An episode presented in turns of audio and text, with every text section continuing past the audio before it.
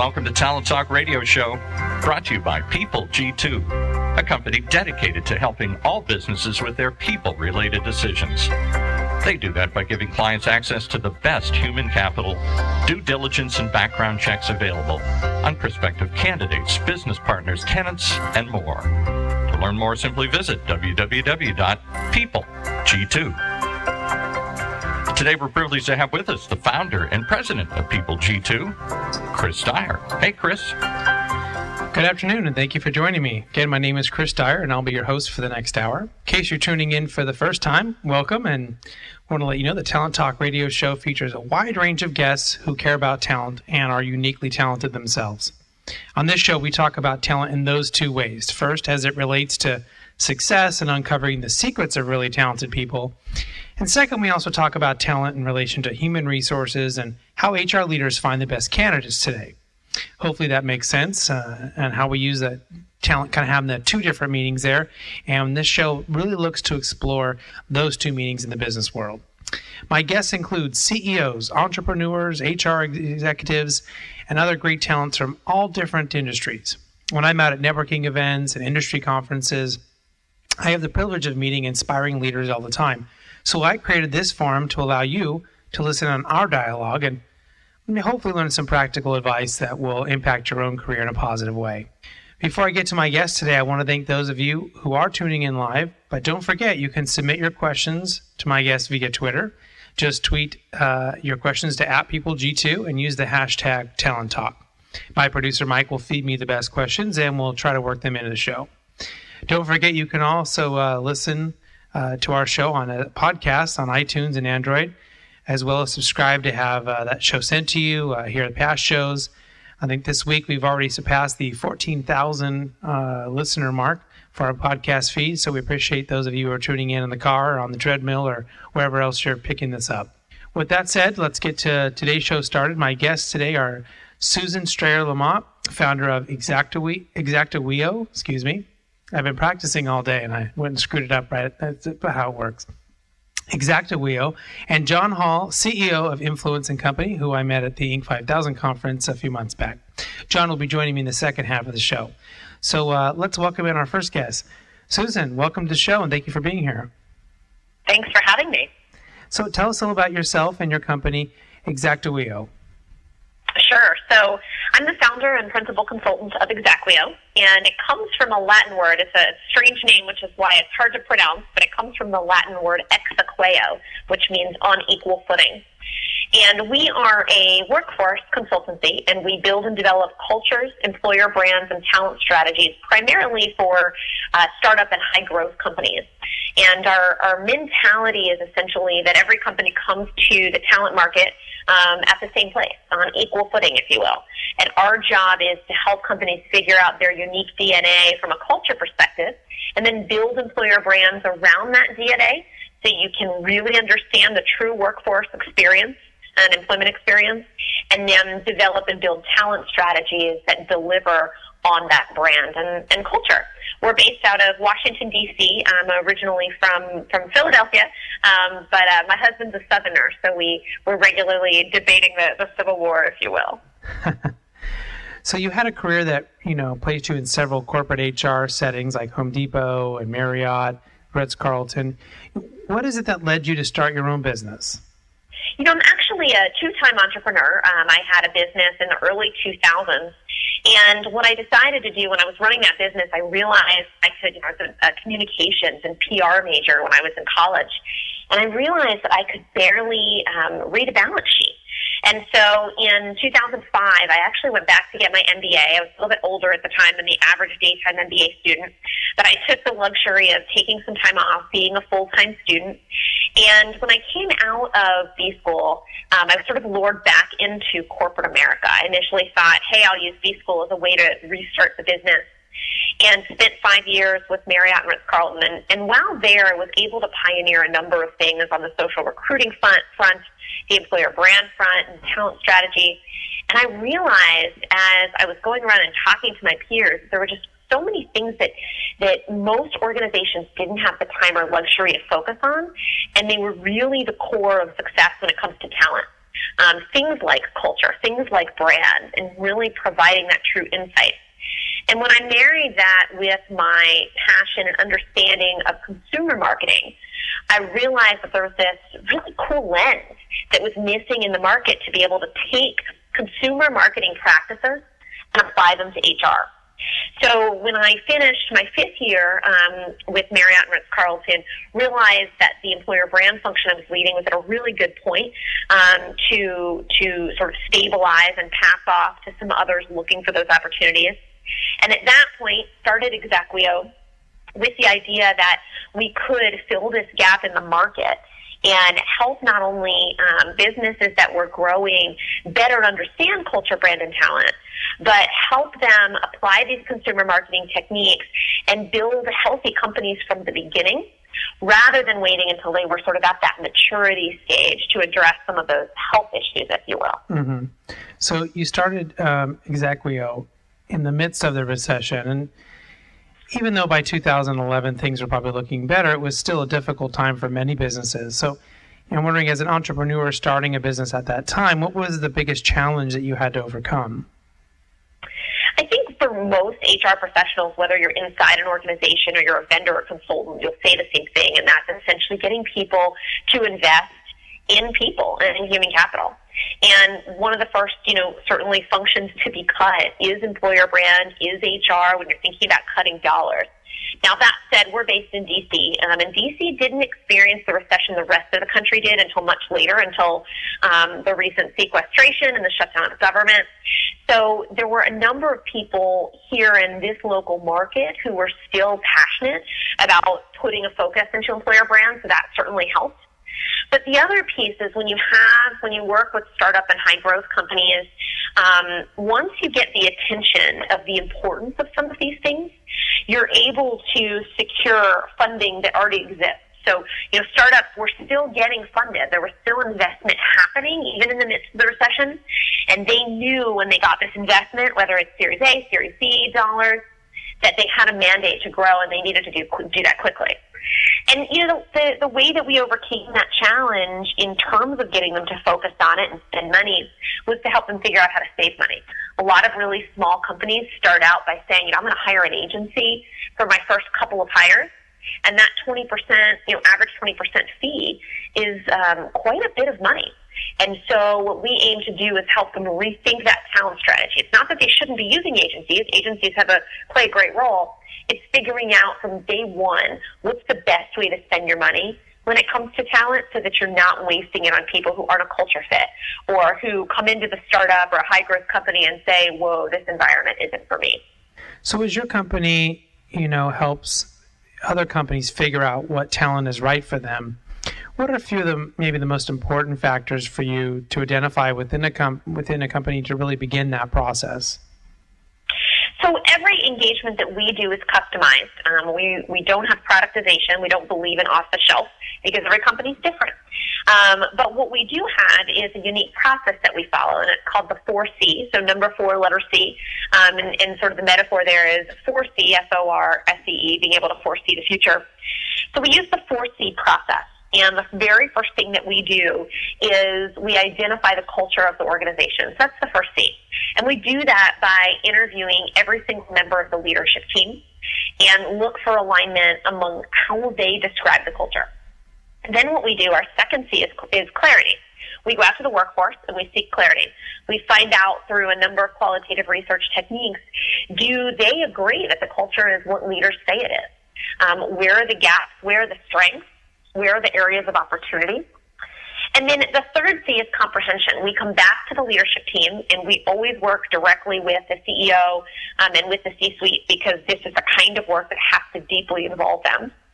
So that third C, comprehension, we come back and say, here's what we found.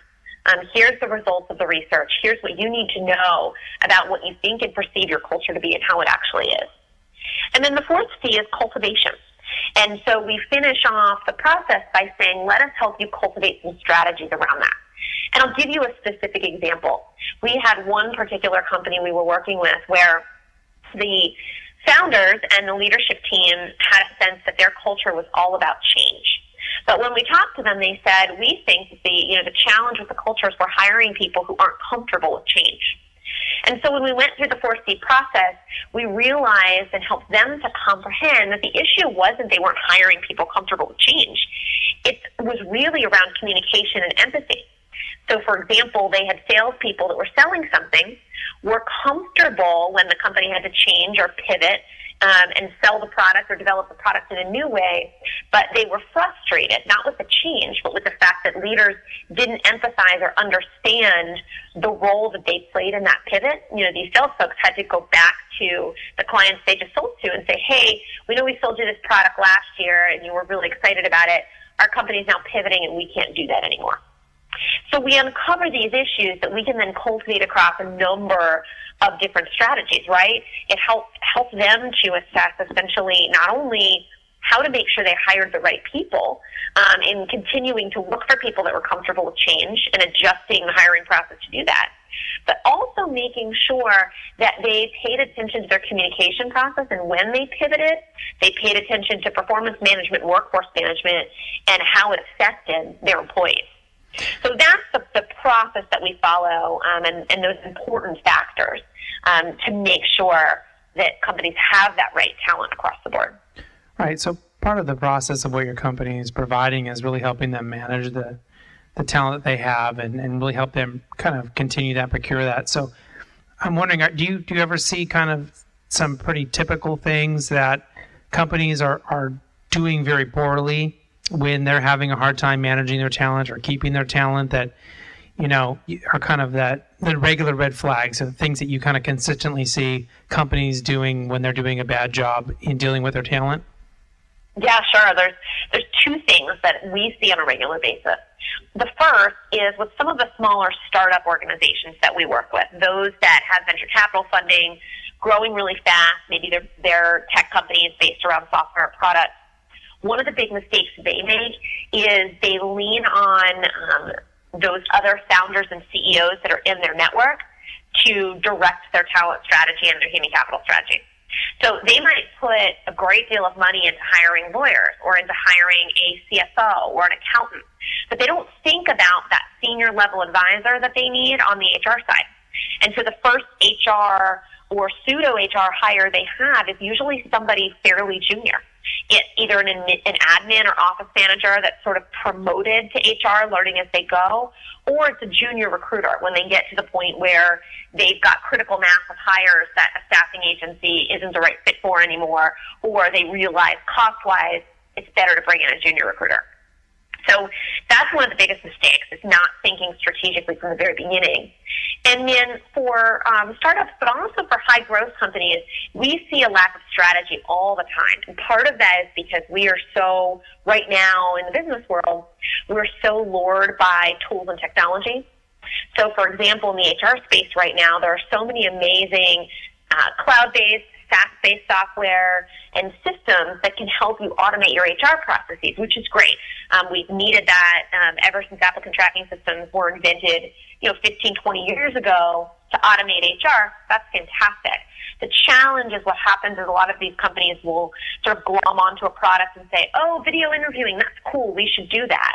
And they adopt tool or technology without thinking about strategy, without thinking about how to use that video interviewing. What are they trying to accomplish? What's it saving them cost wise? How is it helping to better their process beyond the basics of maybe saving airplane time or making it easier to schedule? Um, so that's the strategy piece is the second big mistake that we make. You know, what exactly are you trying to do and accomplish talent wise? And then you can figure out what tools and technology are right to help you achieve those goals. Yeah, I think a lot of companies make that mistake of really looking at the tool as the most important thing instead of you know what is it you're trying to accomplish? What is the process you're trying to do? And once you have that clearly defined usually the tools are pretty easy to find. Um, and even if you're not even running the best tool uh, it, it's amazing how you, you can see this in sports you can see this in even in uh, race car driving. I mean it, it's one thing to have the best thing but if you don't have the best team you don't have the best strategy the best you know uh, way in which you're going to accomplish your goal you can have the fastest car or be the fastest runner or whatever it may be, and you're not going to to, to be able to be competitive you know, in whatever race you're running, whether it's the business world or you know in sports.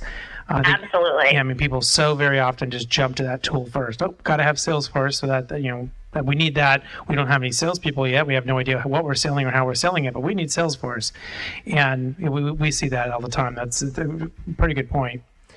So I, am wondering, as, yeah, for sure. As a founder of, of your company, and I'm, I hope I'm saying this right, Exaqueo, is that right? Mm-hmm. Okay, good. That's it. all right, it. all right.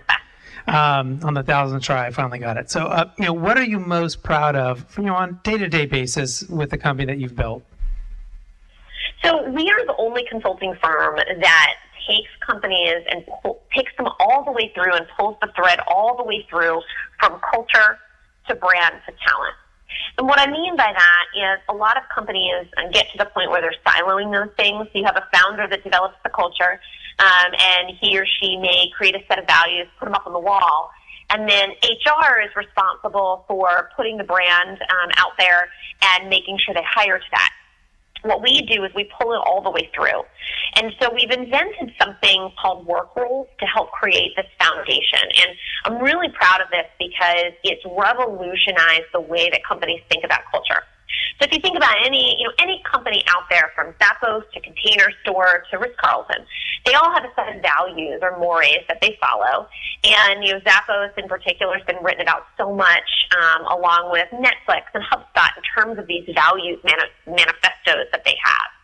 But the challenge with that is most people don't think about how those values manifest themselves every day in the workplace. So what we'll do with our clients from the very beginning um, is help them not only rethink their values or help them create values if they don't have them, but teach them how to absolutely define and demonstrate what it means. And I'll give you an example. So let's say you're a company that values customer service and you have some sort of value in your list of values on the wall that refers to the way that you treat customers or clients. Well, that's great. Um, and it's a great foundation. The challenge is that customer service, when it comes to brand and hiring, means something different to everyone. So, for example, um, when you think about your, your value of customer service, are you following the Ritz Carlton model, where customer service means that your employees are, are empowered to deliver exceptional customer service, to build deep relationships, and they have autonomy in doing so? Or is it the Walmart model of customer service where people are essentially, um, you know, their employees are essentially driven to provide good customer service, you know, a warm and friendly feeling, and very efficiently serve customers at a very high volume. You're not developing those deep, deep relationships. So two models of customer service, and that means those are two different kinds of profiles you're going to hire. And so we think about hiring, you know, you're having a conversation with a candidate and you're asking them, tell me about a time you delivered great customer service. If your value is really the Ritz-Carlton, about the Ritz-Carlton model, and someone's example of customer service is the Walmart model, they're not going to perform well or be happy in your organization. So with work rules, we help companies define really clearly what success looks like, what culture fit looks like, Instead of just saying, here are the behaviors that we're looking for, which is such a hot thing when we talk about behavioral interviewing, we take it a step further and help them define what those work rules are. And the beauty of that is then you can be really transparent with candidates and say, look, this is what great behavior looks like in our organization. When we talk about these values, these behaviors, this is exactly what this looks like in practice and candidates can then better self-select themselves in or out. They can say, oh, you know what, I actually much prefer customer service when I can do it on a volume basis. You know, I don't have the patience to develop deep customer relationships. Um, and so it, it really rethinks the entire thread of culture, employer brand, and talent. And, and that's what we're really proud of in terms of what we're pioneering here. So, you know, I'm wondering with, with everything that you're you, you seem to have a very good grasp of and and things within most entrepreneurs have to kind of wear a lot of different hats and, and be good at a lot of different things in order for their companies to be successful, especially in the beginning. So I was wondering if there was a specific skill or technique that you feel really contributes to your role now, but was something you had to work on over time. Wasn't something you were you were good at to start with. Uh, do you have an example like that? Yeah, so I always when when anybody asks me to you know tell me about yourself or describe who you are, I always start out by saying that I sit at the intersection of where business meets behavior. And I've spent my entire career and my educational learning career, if you will, too, um, sitting at that intersection. So I did a master's degree in human resource development, but then I also have an MBA.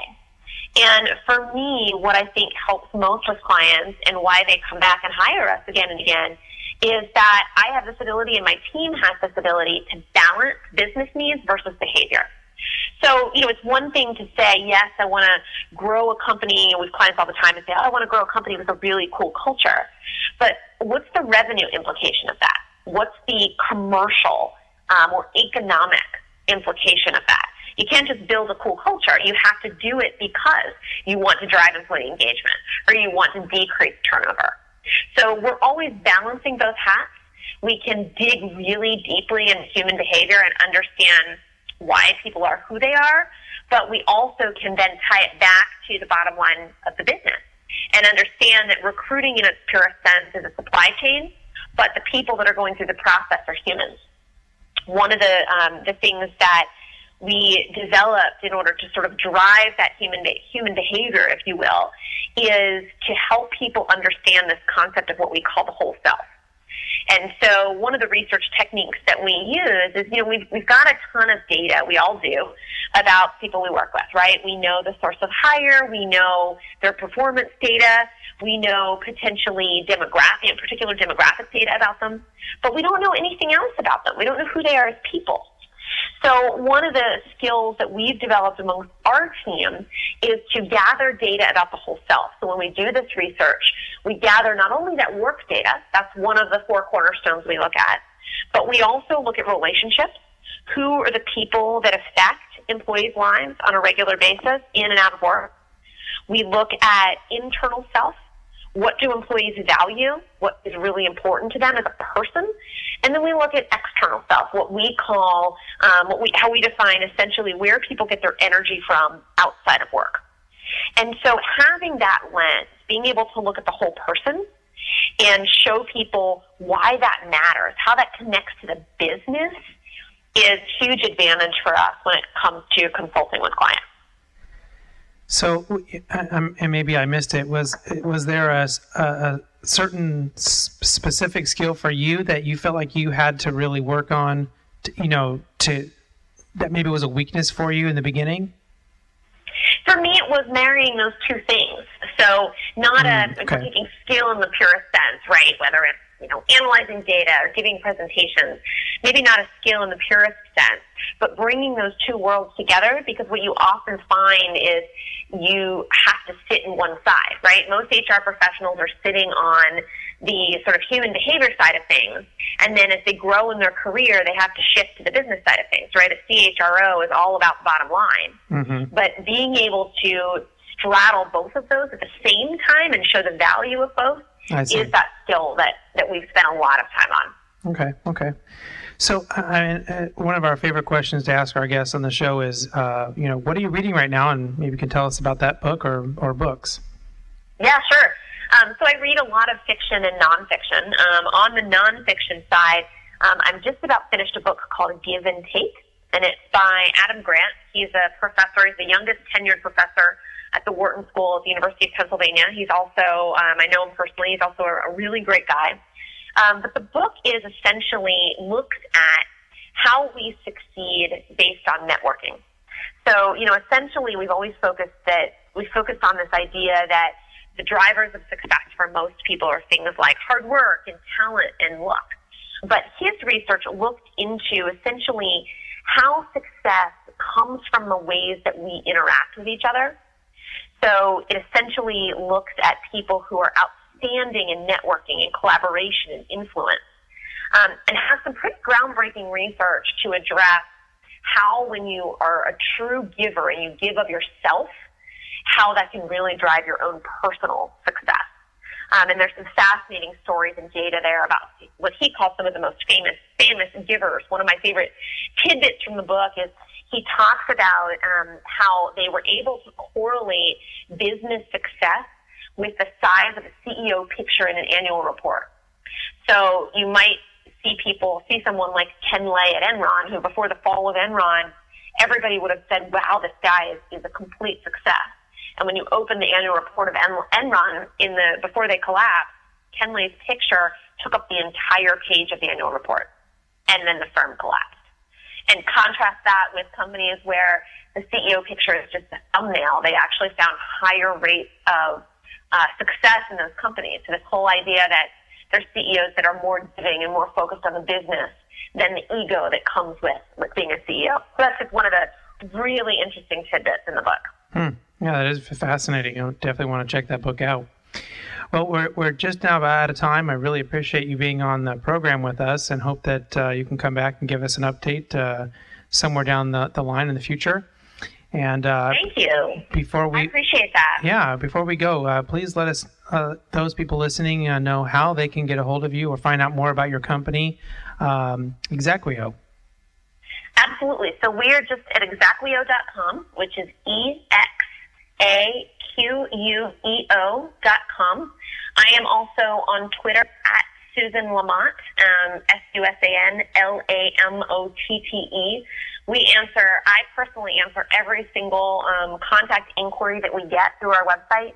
Um, and people can also just email me directly, susan at exaqueo.com. We're really passionate and, and we geek out when we talk about culture, brand, and talent, but we're always happy to engage in those conversations. Susan, again, thank you for being our guest today. You were uh, really informative, and I think we, those people listening, really uh, learned a lot today. It was uh, definitely a pleasure having you. Thanks so much. Thanks for having me. John Hall is coming up next after this quick commercial break. When it comes to pioneers in their respective industries, we all know the Apples, Starbucks, and Trader Joe's of the world.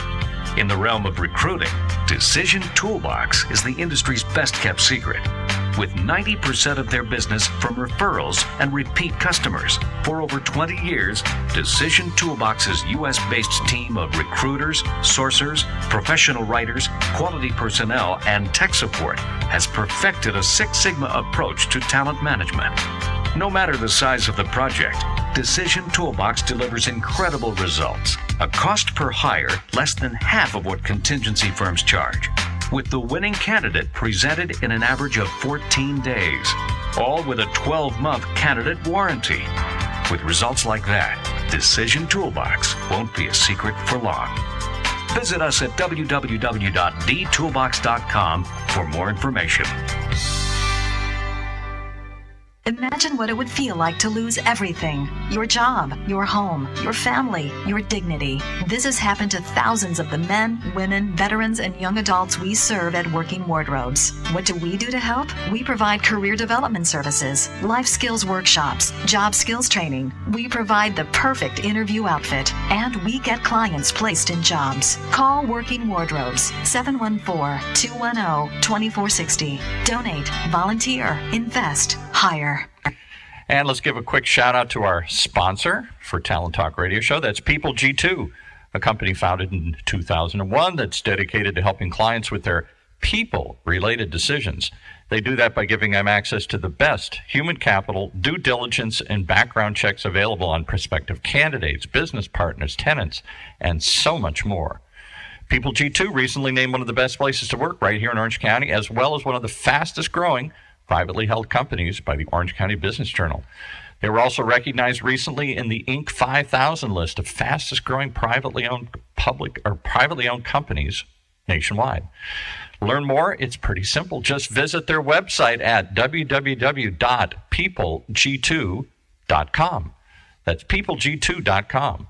Or you can follow them on Facebook at PeopleG2 or their Twitter handle is at People G2. You owe yourself to find out more about our sponsor, People G2.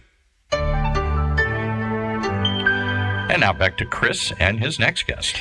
Welcome back to Talent Talk Radio Show. Just a quick reminder you can subscribe to the podcast of this show or listen to past shows by visiting octalkradio.net and clicking on the shows tab, and of course, clicking on Talent Talk.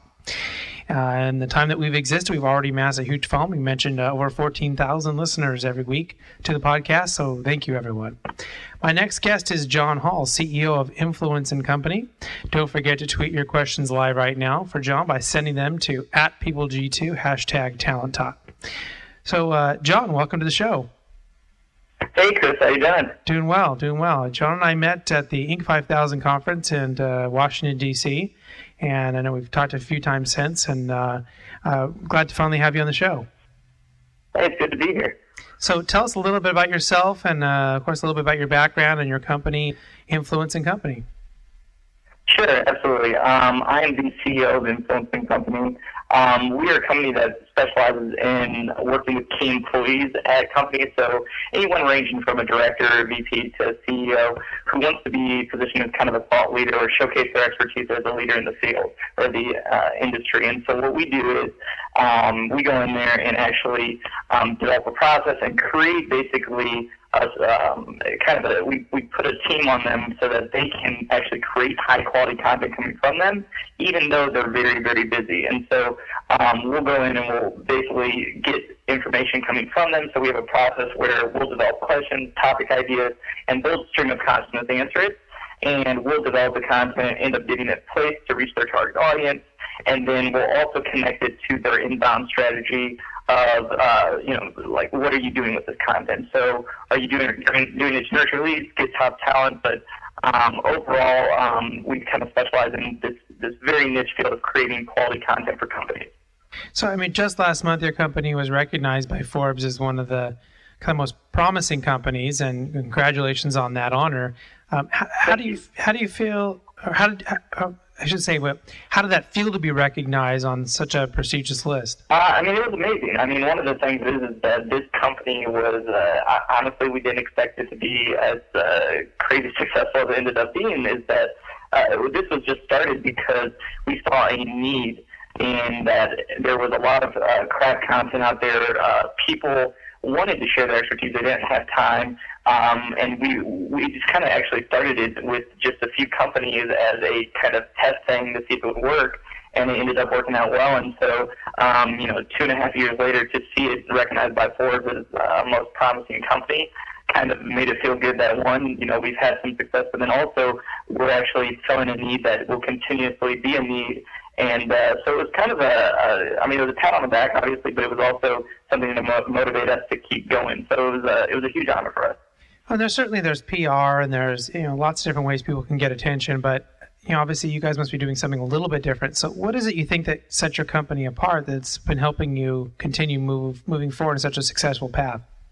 Sure. Um, really, like I mean, we don't really put ourselves in the the PR like uh, as a PR company. A lot of PR companies have hired us uh, in the past, and so we we consider ourselves as kind of it's almost like a a new version of it, but it's kind of a combination of PR and content marketing um, together. Uh, I would say.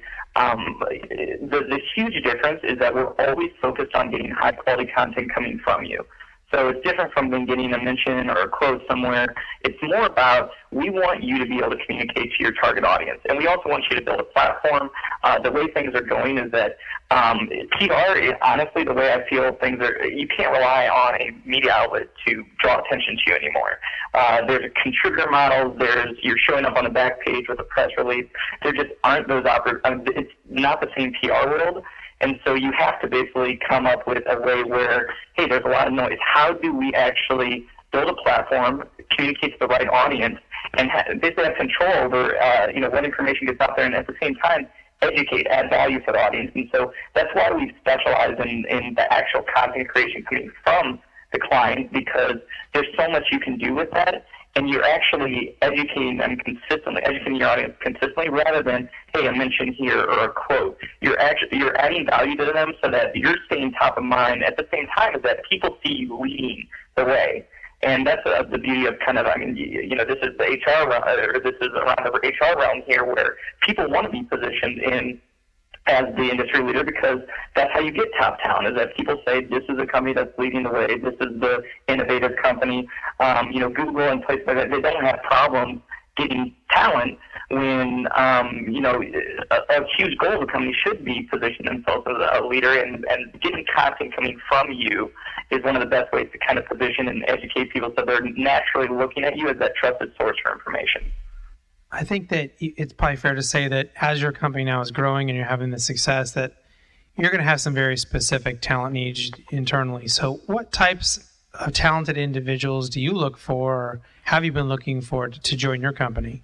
Um, really, like, I mean, we, uh, one, we, for like kind of entry level talent, we, uh, our, our office is right next to the University of Missouri Journalism School, so we're very fortunate that entry level talent, um, and kind of interns and things like that, uh, we're able to get some really good talent, and we have kind of a process uh, we're fortunate to have with uh, one of the best journalism schools in the country. But for uh, for other talent, um, really it's people that um, it's kind of I guess you could say the type of people are people that have experience with uh, overall understanding the branding of the company, but also are very strong in content. So this can be one from somebody that's been a writer in the past that understands branding to somebody that's truly like, you know, what they, they used to work with Fast Company or Forbes or someplace like that. Um, you know, when you look at the skills that we're looking for, I mean, we're looking for obviously hardworking people, but also people that get how to, um, you know, look at content, know what uh, the audience is going to react to. And so it's remarkable, actually. I mean, we get a lot of our talent uh, drinking our own Kool-Aid. Um, a lot of our best VPs have come from when we do create content and get it out there. Uh, they naturally are attracted to us. And the way we do our kind of talent recruitment is that we use content to actually um, test and see how interested they're in the company. So when uh, they're applying, we'll send them an article or we'll ask them what articles have you recently read. And if there's no answer, we can actually track, you know, hosting content on our site. They can see that they're not, you know, educating themselves and reading our own content. They're not going to be a great uh, fit for us. And so that's where, um, you know, we want people that are hungry, that will, are willing to learn, but have, you know, really good content backgrounds. Well, that's a good little tool you, you've developed there with being able to kind of track that content and see what, what people are really doing with it as far as your applicants go. Uh, that's a good little barometer of you know where they're going to be in the company. At least you know they yeah. at least are they going to be excited about what they're doing? Are they going to be the kind of person who's going to like what they're doing? Whether or not they're going to do it well, there's other factors you have to consider. But at least if they're interested, they're not just sending you their resume because they need a job and they want you to give them money, right? Right, exactly. And the way I look at it, like people spend so much time getting leads in the door and sales and all of their, and they spend so many resources sources towards that when when you think about nurturing leads, I mean, obviously that's valuable. The company will go under, but when you think about getting the right talent on board, why aren't you spending the, uh, more resources on that? Where, like, for example, uh, Paul Roetzer is a guy I just actually wrote. Uh, he owns PR 2020, and it's actually that process that I just explained. I actually got it from him um, where um, when you think about that, you would nurture a lead in the same way.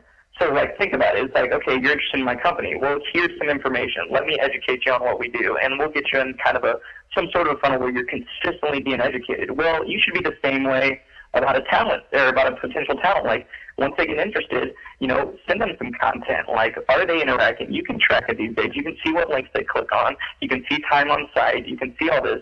And so once we gather their information, you can really track and see not just if they care, but what they clicked on and what they were naturally drawn to.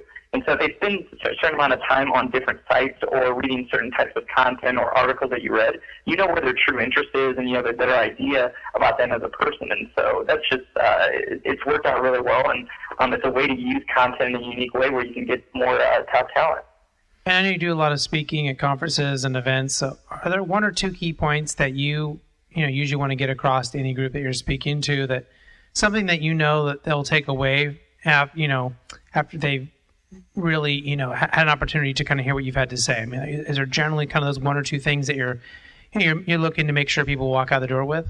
Sure. Um, I mean, it's, I think about it right. I mean, typically I'm covering, um, you know, how you actually create the right type of content, how to surround your company with it.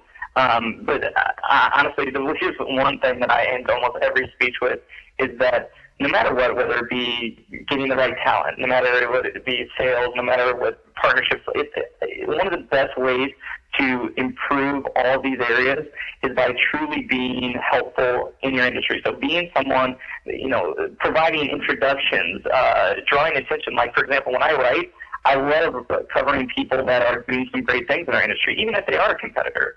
And I look at finding the right fits for people, and, and that's something that people don't often think about. Um, is that they want like at the beginning when I started the, when we started the company, I would take on any client. I don't care if they were a good fit or not. I was just like, hey, I'm just happy to spend money.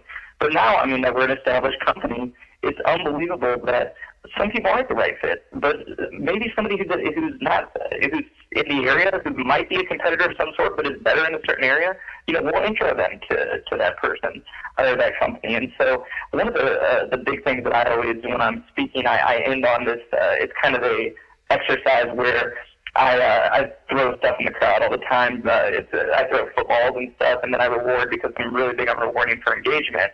Um, and what I do is I, I throw a football into the crowd, and, and it has an iTunes gift card with it. But I make sure I throw it to someone who I knew doesn't use iTunes. And I asked them, I said, what is the best thing that you can do right now with that football? And it's like 70% of the time or 80% of the time, somebody will say, hey, who, who uses iTunes? And they'll throw it to someone who uses it. And it, it's so, it's remarkable how easy that is where people say, hey, this isn't valuable, I don't use iTunes but I can basically I, can uh, find someone who who is a good fit for, and this is going to be really valuable to them and to you. And so if we if that exercise works so much of the time, why don't we do that consistently in everyday life? Is because you know we're selfish in different ways, or you know we just don't think about it. Where I always try to leave people with, hey, no matter what, people are going to respect you more as an industry leader if you actually care about their well-being and you're going to do anything you can to help them. Oh, that's a great little example uh, I'm sure there's some people out there would love to love steal that idea. That, that, that's certainly a good one if you can get people, to, the audience, to prove your point for you. I mean, that's fantastic. So you know, I know as yeah, you, gotta, you gotta make sure you have a good arm, just because if I like if I accidentally dump it far, then it's like yeah. uh, it's pretty embarrassing when it doesn't make the first row of chair. Yeah, you better hope all your Android users are not in the back of the audience. right. So, from your position as a top executive in your company, what do you feel are the most important things you want you know within your organization for people to know about success and kind of utilizing their own personal talents to the fullest. I mean, I know a lot of our people that listen to this show are always looking for ways to get the talent they already have to to really look inside to to find a way to to develop more to use the their strengths in a in a more positive way or more aggressively and to even push away stuff they know they're not going to be good at right so to really kind of um, be more introspective and, and do that in a way that's going to make the company succeed. So, do you have any kind of tips and tricks on how you guys do that? Yeah, I mean, we, we have a fairly unique uh, culture. I mean, it's very, very horizontal where, like, for example, I mean, you said I'm the top executive. It's, it's not exactly looked at as the top executive. For external uses, yes, I'm the top executive that does our larger partnerships, that deals with a lot of the bigger picture things. Uh, however, from an internal standpoint, uh, the way uh, Kelsey is uh, my amazing co-founder, the way that we try to build a company is that as a as a um, boss or a as a leader in that way, you shouldn't be the we just we just don't like the authoritative. You have to do this or whatever. You're fired. Uh, the, what we like is that we call them basically direct supports, where we're there to make you better, and it's our goal to to be that resource for you, so that uh, we're not saying, hey, you have to do this, you have to do this. We're saying we're working on these together, and how can we support you to to basically obtain the goals? And so let's set them. And so it's very unique where we empower our employees a lot, and it's it's remarkable how we don't we really have to show a bunch of authority because we try to support them in ways that brings the best out of them. For example, like it's really big to me that they look at. I I, I actually got roasted a few months ago in a uh, in one of our company events and, and we do things like that to make kind of the internal staff know that, hey, like the CEO, even though he's got the title of it, you know, he's here to support and just be like, I mean, you guys are all equally as important as even his role. I would say that works out really well for us. We have a, a very, very good team atmosphere, and also uh, performance is pretty much never an issue because the people or our employees are always supported in the way they need to. And if they don't, and we set goals together and they don't together and they don't meet them, then we we have to get rid of them because these are things we're setting together. We're supporting you. We're, we're doing everything we can. You're just probably not a good fit. Right. Well, that's a great way to look at it, and certainly uh, one uh, certainly a way that people could reproduce in their own company and looking at things and maybe hard for taking an established existing company trying to change that over, but anyone who's listening who's thinking about starting a company, it's a great perspective or a great way to think about maybe running your company and how you do your internal, you know, hierarchy and how you everyone is viewed, like you said, more of a horizontal way as opposed to, you know, that traditional, more vertical or you know hierarchy type of a system. Yeah, I would say is that it, what's important is it's the mind. Like, so I worked in a place where it was very authoritative, very vertical, where I, I saw different. I mean, it's really just management structure of like are do you want to be the the boss like it's not it's not your your best friends with them in any way it's more i'm not going out drinking with my coworkers like you, that's the opposite of what i want to kind of portray it's more like instead of saying hey i'm your boss you're going to do whatever i say it's working with them to be a more support a direct support of what we call rather than a boss and so you can do that at the vertical um, area. And what happens, what's remarkable is that, so Kelsey is our co-founder, who's 20, she's like 25 years old. And everybody respects her so much. They respect her authority, and she really never has to show it. She's that supportive and that smart, where if you're an intelligent person and you're supporting your, your employees the way you should, the authority is going to be there. And that can happen in a vertical or horizontal structure. Mm-hmm. Yeah. Do you feel like you've changed as a leader over time? And if, if so, what do you think brought about those changes? I mean, yeah, I mean, specifically, I, well, I would say those, I mean, I, I went, came from a hemisphere where uh, it was, I, I thought that you had to show authority. I mean, it was very unique. I mean, it was like, uh, I remember my boss had to carry their luggage everywhere because they were looked at as a more important person than me. And I hated that feeling as an employee.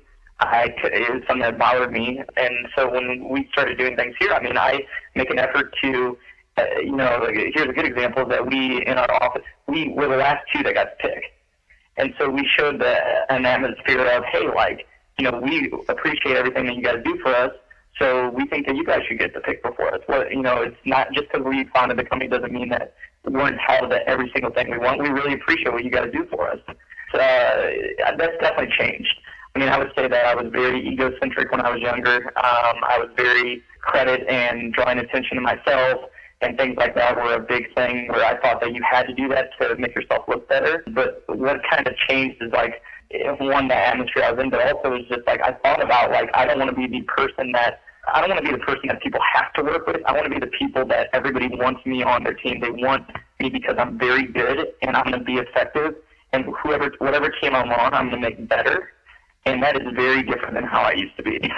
yeah, and, and you know, my next question, you're, you're kind of talking a, a, about the process here, of maybe would be a very specific thing, which is, you know, we like to ask our guests that there was a specific skill or technique that really contributes to the role now that they had to work on, you know, to be good at. Uh, it sounds like maybe making that change from be the authoritative type of a situation or the you know more egocentric or look at me look at me type of a thing that we all do when we're young, right? Right. And having to switch that over, but maybe that's not it. Maybe there's something else too. I don't want to fill in your answer here that, you know, we've had people say, well, you know, I wasn't very good at replying to emails, or I wasn't very good at picking up the phone and having that tough conversation. I mean, you know, but it was something that was really important for them to, to master. Is there anything like that for you? Sure. Um, I would say one that immediately comes is transparency. So, uh, and that's something that's changed also is that I used to not be as transparent I mean, obviously you have to be somewhat careful with transparency, especially in the HR realm. You can't be right. completely transparent, but at the same time, um, with like I'm really big on relationship building, and that that's kind of the the main thing that I, I would say like my biggest strength that I bring to the company is that I like being transparent with people. I like finding out what's valuable to them. I like knowing what I can do to help them. I like different things, and that's a big part of relationship building. And whether it be your employee a partner, a client, if you kind of follow those things where you know you, I mean, we're really big on treating people well. Where if you in um, in any way, or if a client in any way treats one of my employees bad, I will get on the phone and fire them on the spot. I don't care how big a client they are. It, like we're all about relationships, and that goes vice versa. It doesn't mean just that we're going to treat them well and we're going to do things to be helpful and, and add value for the client or the partner and employee. But at the same time, you, you, we want that in return. And so I would say that overall relationship building is something that, that I've really kind of honed in on after, I mean, a lot of years in business. And now I look at um, that's probably one of the main things I bring to the, the company just because I think it, it spreads throughout and overall people, it helps the company because our my employees see that and then that passes on to how they deal with clients, partners, and other relationships. Well, we're almost out of time here. I want to make sure we ask you one of our favorite questions to ask our guests, and that is, what are you reading right now? Um, I'm actually not reading a book right now. Um, something that in the world that I'm in right now is that I'm consistently reading articles online. I'm consistently reading ebooks. I'm consistently reading. So I use like Zite, for example, or Pulse. I've looked at like I've kind of looked at the ROI on me reading books compared to me reading articles through Pulse and Zite, and I get more of a return on my time reading when I'm actually staying very, very up to date on what's going on in our industry, what are trends happening, what recent news, how does it affect our company, how does it affect our clients. And you don't get that as much out of books. So what I do is that every um, uh, time I go on a vacation or take a break, that's when I get the time to read a book. And right now, like I actually, uh, my next vacation is probably in a, a month or so. But uh, I was, ironically, why we get fat is on my list. It's a book about actually uh, a kind of a science study on taking care of your body rather than different weight loss programs. It's more a scientific uh, mm-hmm. way of looking at things. So, as ironic as that is, I would say that honestly is the one I'll be reading next vacation. But typically, I get a lot of the knowledge that I kind of get to stay on top of things through Zite, Pulse, and you know HBR and LinkedIn. You said it was like uh, that, where, that site was Zite. Zite, Z I T E. Z I T E. Okay, great. Yeah, or, or Pulse. Like those are they're great. They're basically content aggregators that learn what you like. So you basically rate the content, and it will it will actually learn through an algorithm, and then the things that will start showing up are pretty much stuff that you're almost always interested in. And so that's what I love about it is that I'm interested in, you know, the social area, the marketing area, the PR area, all those areas. And right. so I get kind of all of it in one area. So, John, what's the best way for people to find out more about your company if they're interested? Um, for me, I mean, I try and make myself as easily re- reach. I mean, I don't. I, I know it's crazy to give your email out, but I don't mind it. I try to get quick responses uh, so people know that I'm someone engaged and I care about them reaching out. So, I mean, my email is john at influenceandco.com. Um, or, uh, so I would say that that's the first thing. If there's anything my company or I can help you out with, that's the best place to reach me uh, at. Or you can follow. Um, I mean, my Twitter is tweet John Hall, and my uh, Forbes column. If you just type in John Hall Forbes or uh, John Hall LinkedIn, um, you'll be able to find my columns for LinkedIn and Forbes. And uh, those are, I mean, it's pretty easy to contact me. I try to be as available as I can. Um, but uh, yeah, that's the best way to contact me, probably through email. Well, John, thank you again so much for being our guest today. We'd love to have you come back at some point and give us an update on how you're doing. And uh, of course, I know oh, yeah, I'm, no. I'm, sure I'll see you at a conference here uh, at some point. We'll run into each other. I don't know if you're going to GrowCo or not. I'll probably I will be there. Um, I, yeah, I look forward. I'll actually be at. Um, I'm speaking at Underground, and then I'll be in speaking at MIT, and then I go to South by Southwest. So um, it's a busy three weeks for me. Busy weeks. so hopefully, you're you're a really good guy, and I uh, always like talking and catching up with you. So uh, never hesitate to reach out, and hopefully, uh, I might be a good co-founder. If I'm not, um, no matter what we'll uh, we'll make an effort to connect in the next uh, couple months. Sounds good. Well, that's about all the time we have today. Thank you again to my special guests, Susan Strayer LaMotte and John Hall. Tune in next week at the same time, 1 p.m. Pacific Standard Time for Talent Talk, brought to you by People G2. Next week we will have R.J. Nicolosi, partner uh, of. Uh, partner for Inc. CEO Project, and also Eric Peterson, the senior consultant of Cook Ross Inc. Until then, do what you love and show the world how talented you can be today.